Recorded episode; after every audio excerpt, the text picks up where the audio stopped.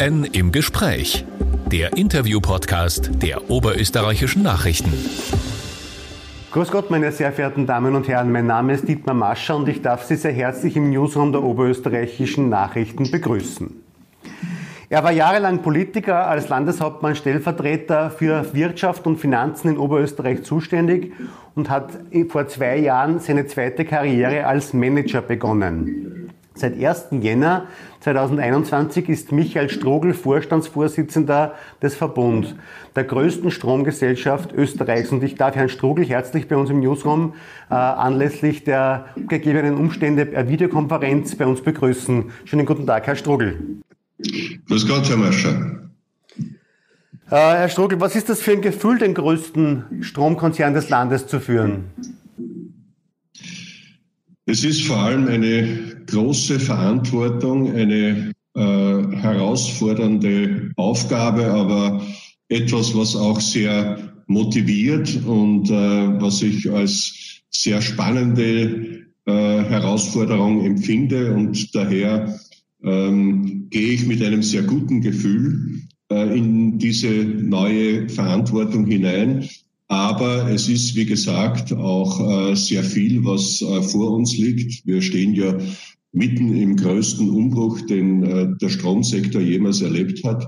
Und das fordert natürlich auch die Unternehmen entsprechend heraus. Und mit so einer äh, Gefühlslage geht man da hinein. Äh, zu diesem Umbruch kommen wir gleich noch. Die, Sie haben den Stromkonzernverbund in den vergangenen zwei Jahren jetzt gut kennengelernt. Sie waren ja im Vorstand zuständig unter anderem fürs Marketing, für den Vertrieb.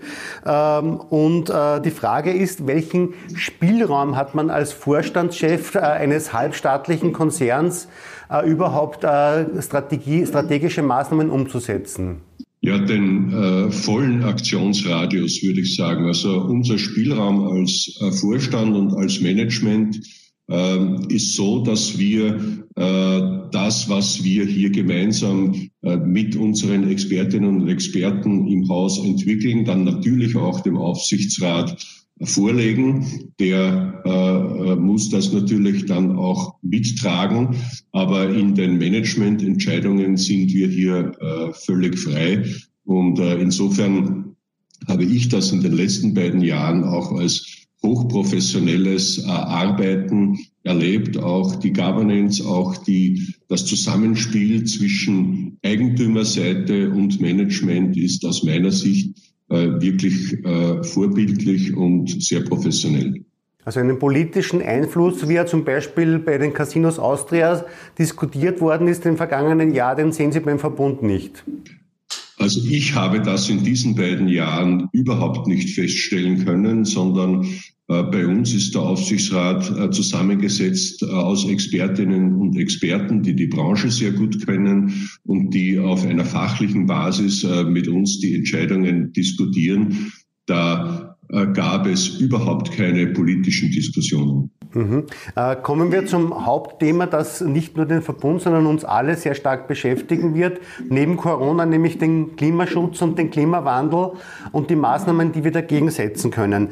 Ähm, der Verbund ist ja ein, ein Wasserkraftkonzern und damit ein, eigentlich ein grüner Stromkonzern, ein bisschen privilegiert auch, weil äh, man eine Reihe von Donaukraftwerken betreibt, die schon längst abgeschrieben sind.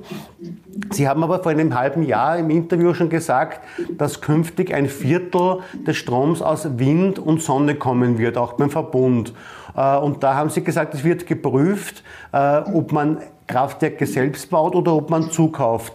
Was hat denn die Prüfung im vergangenen halben Jahr ergeben? Also zunächst einmal, es ist richtig, wir sind äh, einer der größten Wasserkraftplayer in Europa und äh, sind durch unsere äh, durch unser Erzeugungsportfolio, das äh, wie gesagt hauptsächlich äh, aus Wasserkraft äh, insgesamt mehr als 130 Wasserkraftwerke äh, besteht, in einer sehr günstigen Position. Wir sind heute schon zu 95 Prozent ein erneuerbarer Erzeuger. Und wir wissen natürlich, dass das Wachstumspotenzial in der Wasserkraft gerade in unseren Kernmärkten Österreich und Deutschland begrenzt ist, weil die meisten Möglichkeiten hier schon genutzt wurden und ausgebaut wurden. Wir haben, das haben Sie äh, auch richtig erwähnt, eine sehr vorteilhafte Kostenposition äh, und können daher zu sehr günstigen, spezifischen Erzeugungskosten Strom erzeugen. Und das ist äh, wirtschaftlich natürlich ein großer Vorteil. Wenn wir aber wachsen wollen, dann werden wir vor allem auf die Technologien setzen müssen, die äh, das größte Wachstum in den nächsten Jahren erfahren werden. Das ist Photovoltaik und Wind. Und das werden auch die Technologien sein, mit denen man in Zukunft am günstigsten Strom erzeugen äh, wird können. Und daher äh, haben wir auf der einen Seite in unseren Wachstumsplänen natürlich auch äh, Wasserkraftprojekte. Ein Beispiel ist äh, ein neues Kraftwerk gemeinsam mit der Energie Steiermark, äh, Gradkorn äh, das wir heuer beginnen werden. Wir werden bei bestehenden Anlagen äh, auch Effizienzsteigerungen äh, durchführen. Das heißt, auch hier noch einmal auch unsere Kapazität erhöhen. Und wir werden bei den neuen Technologien Photovoltaik und Wind neue Projekte entweder selber entwickeln und dort, wo es Opportunitäten gibt, auch anorganisch wachsen. Das heißt, äh, das ist Teil unserer Strategie, das ist auch Teil unserer Investitionspläne. Und äh, da wird eine wesentliche Rolle auch der entsprechende neue gesetzliche Rahmen im Erneuerbaren Ausbaugesetz spielen, das ja hoffentlich im ersten Quartal dieses Jahres auch äh, im Parlament beschlossen werden wird. Und da gibt es auch entsprechende Ausbaupfade. Mhm. Ähm, die, diese neuen Projekte, werden die sich hauptsächlich in Österreich oder im Ausland äh, wiederfinden? Also wir haben einen sehr starken Fokus auf unsere Kernmärkte. Ich habe schon gesagt, das ist Österreich und Deutschland. Ähm, wenn es Opportunitäten gibt, auch in anderen Märkten, dann prüfen wir das. Ähm, und unser Zugang ist, dass es nicht darum geht, jetzt äh, einzelne Projekte irgendwie einzusammeln äh, und so einen, äh, einen bunten Bauchladen zu haben, sondern wenn wir einen neuen Markt ins Visier nehmen, dann schauen wir uns das genau an. Dann wollen wir das auch mit einer entsprechenden Strategie für diese Region hinterlegen, von der Erzeugung bis zur Vermarktung. Aber wie gesagt, das ist etwas, was wir uns äh, wo wir uns opportunistisch verhalten. Das heißt, wenn hier etwas auftaucht, dann schauen wir uns das an. Aber konkrete Projekte gibt es noch keine, oder äh, über die man sprechen kann? Ähm, ich äh, möchte nicht über ungelegte Eier gackern, sondern wir werden, wir sind dabei, Projekte zu prüfen. Äh, und äh, das ist etwas, was wir eigentlich ständig tun. Und wenn es soweit ist, dass wir uns dazu entschließen, dass auch bei uns die Gremien hier die entsprechenden Beschlüsse fassen, dann können wir auch darüber reden. Mhm. Aber wenn es Kern, um die Kernmärkte geht, wird es eher Wind als Sonne sein, oder? Es, es ist sowohl Wind onshore mhm.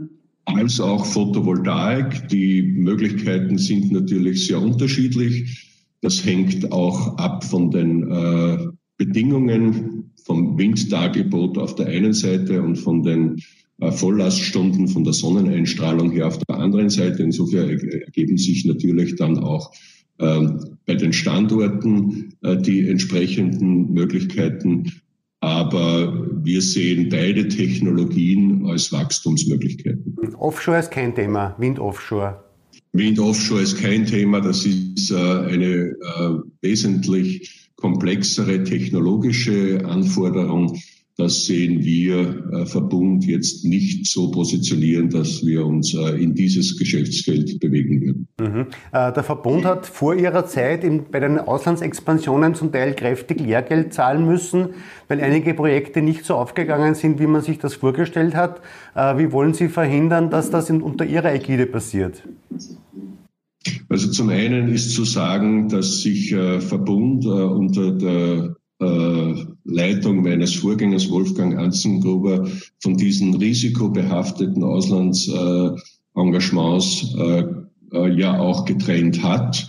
Ähm, es sind aber auch äh, welche dazugekommen, wie zum Beispiel Wasserkraftwerke am Bayerischen Inn, die heute ein sehr wichtiger Teil unserer Erzeugung sind. Und wir werden in Zukunft das so handhaben, dass wir sehr genau prüfen, wenn wir uns auch äh, geografisch weiter diversifizieren wollen, denn das ist ja eigentlich die Idee dahinter.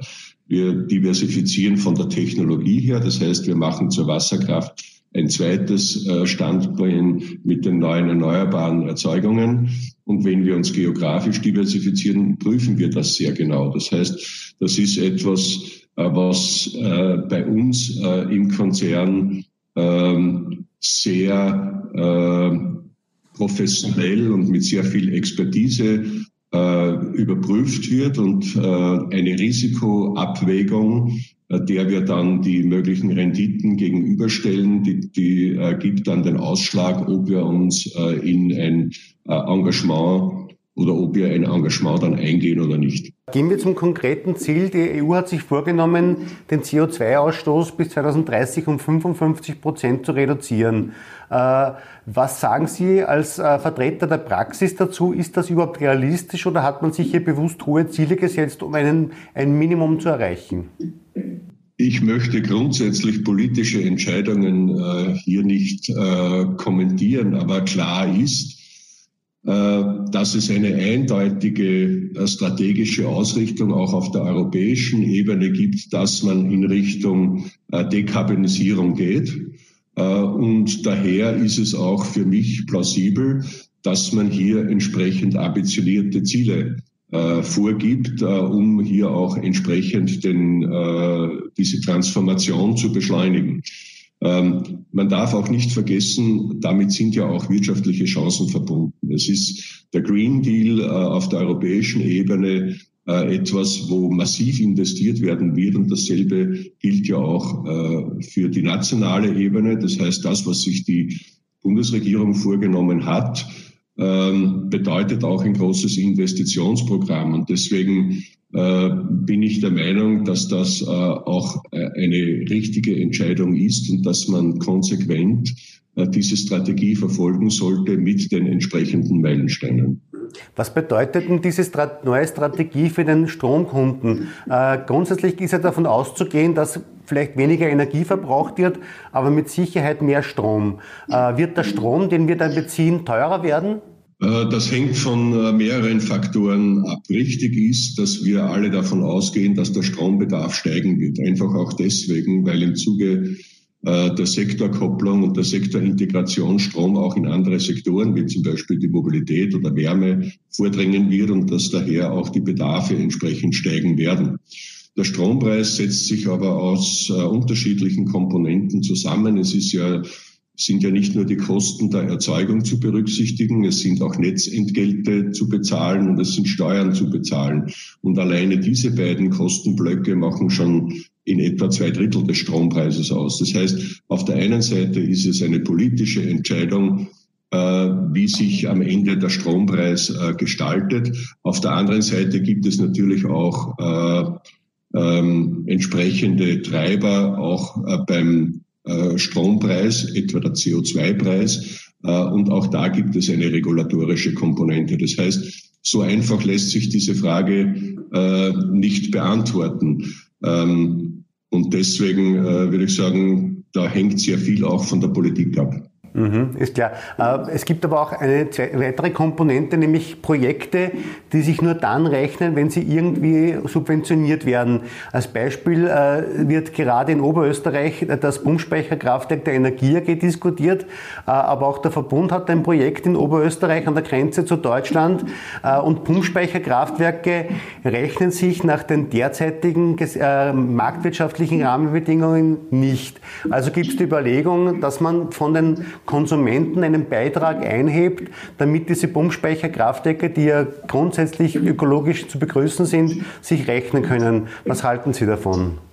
Also Verbund äh, äh betreibt ja äh, eine Reihe von Pumpspeichern äh, und äh, macht das äh, auch jetzt schon, das heißt noch bevor die neue Förderkulisse im Erneuerbaren Ausbaugesetz beschlossen ist.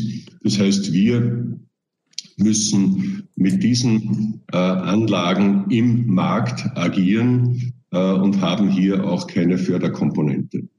Wenn jetzt die Politik äh, Überlegungen anstellt für die Zukunft, wie man äh, die Speicherung von Energie auch regulatorisch äh, unterstützt, dann ist das eine äh, andere Überlegung. Ich wäre schon ehrlich gesagt sehr froh, wenn wir äh, davon ausgehen können, dass äh, zusätzliche Belastungen von diesen Speichern, etwa durch doppelte Netzentgelte, äh, wegfallen würden. Das ist ein Thema, das wir adressiert haben, auch im Erneuerbaren Ausbaugesetz. Das würde uns schon sehr helfen. Wenn es darüber hinaus Überlegungen der Politik gibt, äh, das Speicherthema auch äh, regulatorisch zu begleiten, dann ist das eine völlig andere Sache. Richtig ist, dass mit dem Ausbau ähm, der volatilen Erzeugungen, Photovoltaik und Wind, die ähm, die Bedarfe an saisonaler Speicherung, also insbesondere der Verschiebung vom Sommer in den Winter, notwendig ist und dass wir derzeit dazu nicht genügend Kapazität in Österreich haben. Man spricht von ungefähr 10 Terawattstunden saisonaler Speicherverschiebung, die man äh, brauchen wird, wenn man das Ausbauziel der Bundesregierung bis 2030 27 Terawattstunden erneuerbare Erzeugung dazuzubauen, äh, auch entsprechend ausbalancieren will. Und ähm, wie man das möglicherweise anreizt, das äh, ist äh, sicherlich eine Überlegung wert, äh, die aber dann letztlich wiederum ähm, politisch getroffen wird. Das, das mag, diese Verlagerung der Entscheidung auf die Politik ist, nicht, un, nicht ist nachvollziehbar, aber trotzdem würde mich Ihre persönliche Einschätzung interessieren. Wird Strom teurer werden, damit wir die Klimaziele erreichen?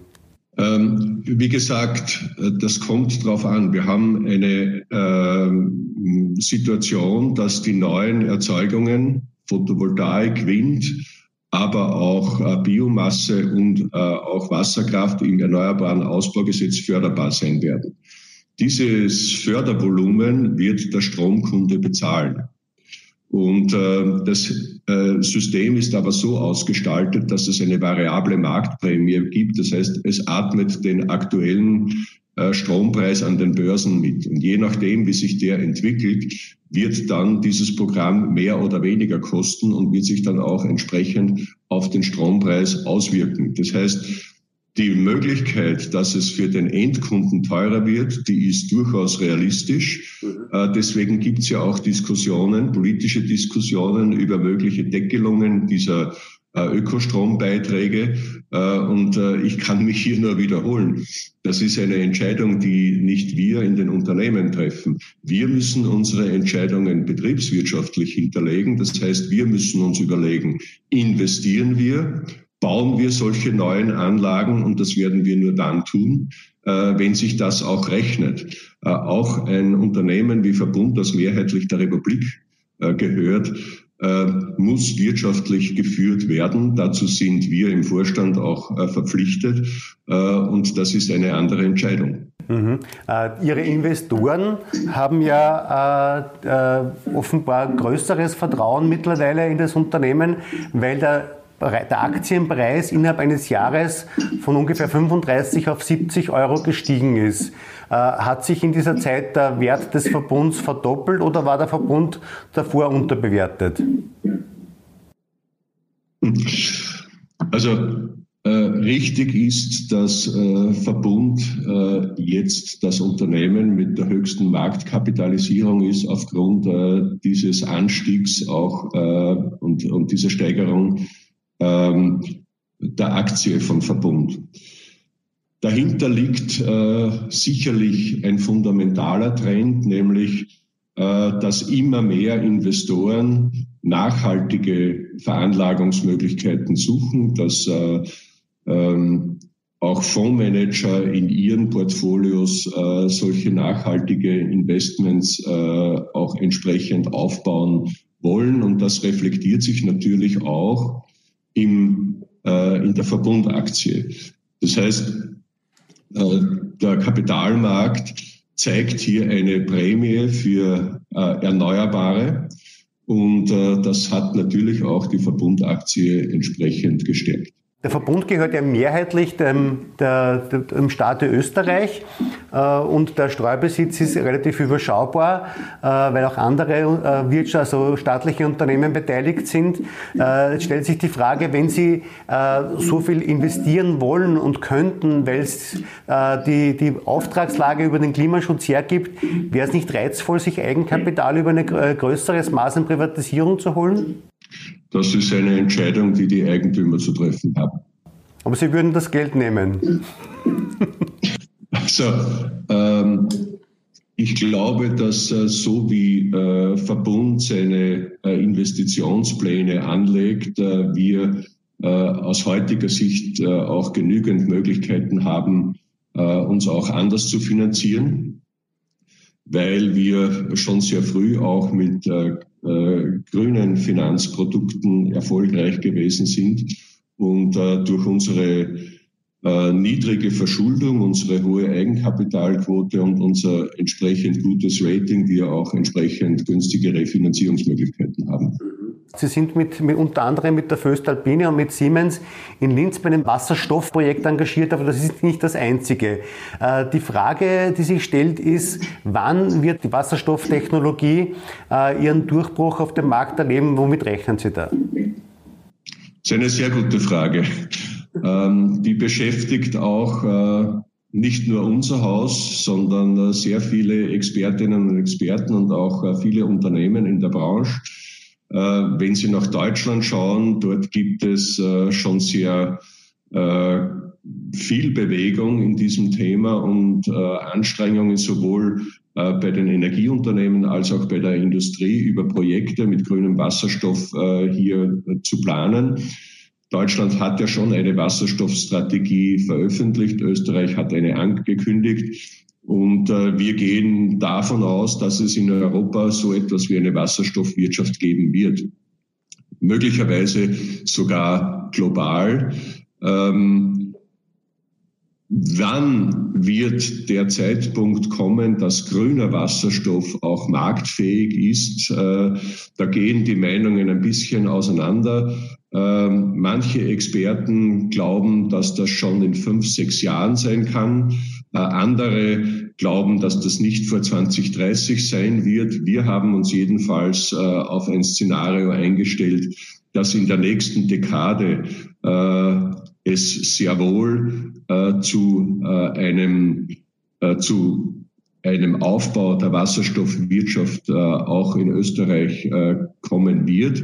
Und wir sind auch auf so ein Szenario vorbereitet. Auch wir sind in Forschungsprojekten engagiert, wie etwa mit der Föstalpine, ähm, aber auch in europäischen Projekten wie in diesem IPSAI-Projekt Green Hydrogen at Blue Danube. Das heißt, wir bereiten uns darauf vor, äh, aber es wird nicht von heute auf morgen gehen. Es wird schon noch eine Zeit lang dauern, bis äh, grüner Wasserstoff auch äh, marktfähig und wirtschaftlich darstellbar ist. Es wird davon abhängen, äh, dass auf der einen Seite regulatorische Rahmenbedingungen geschaffen werden müssen, zumindest am Anfang, um grünen Wasserstoff zu incentivieren. Und auf der anderen Seite müssen dann äh, entsprechende Skaleneffekte eintreten. Das heißt, äh, grüner Wasserstoff im großen industriellen Maßstab dann auch produziert werden, um die Kosten so zu senken, dass es tatsächlich dann auch am Markt bezahlt wird. Mhm. Warum hat Deutschland schon eine Wasserstoffstrategie und Österreich hat sie nur angekündigt? Also wir rechnen damit, dass äh, das jetzt relativ zeitnah äh, auch veröffentlicht werden wird. Gearbeitet wird ja schon länger daran. Auch Experten meines Hauses waren in diese Bemühungen äh, und in diese Arbeiten involviert. Äh, bekanntlich hat es ja dazwischen eine Nationalratswahl gegeben. Das hat äh, sowohl das Erneuerbaren Ausbaugesetz verzögert und wahrscheinlich auch die Wasserstoffstrategie. Aber ich gehe davon aus, dass wir das im heurigen Jahr auch dann bekommen werden. Der Verbund ist ja auch an der Energie AG beteiligt und Sie kennen ja die Energie AG als ehemaliger Eigentümervertreter und Aufsichtsratsvorsitzender recht gut. Ist es für Sie vorstellbar, dass es zwischen Verbund, Energie AG und anderen Spielern in der österreichischen Energiewirtschaft wieder eine engere Zusammenarbeit geben wird?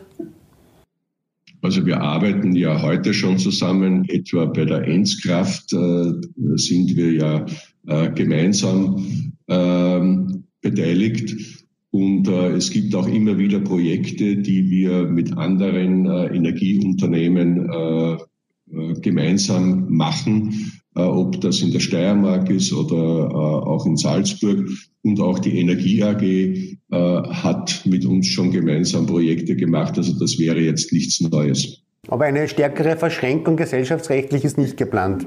Äh, mir sind solche Überlegungen nicht bekannt. Nein. Okay, gut. Äh, das, äh, ein, zum Abschluss ein ganz anderes Thema, aber auch ein sehr emotionales, das Thema Fußball. Äh, das äh, Jahr beginnt in Oberösterreich mit einem Testspiel zwischen dem LASK und Austria Wien.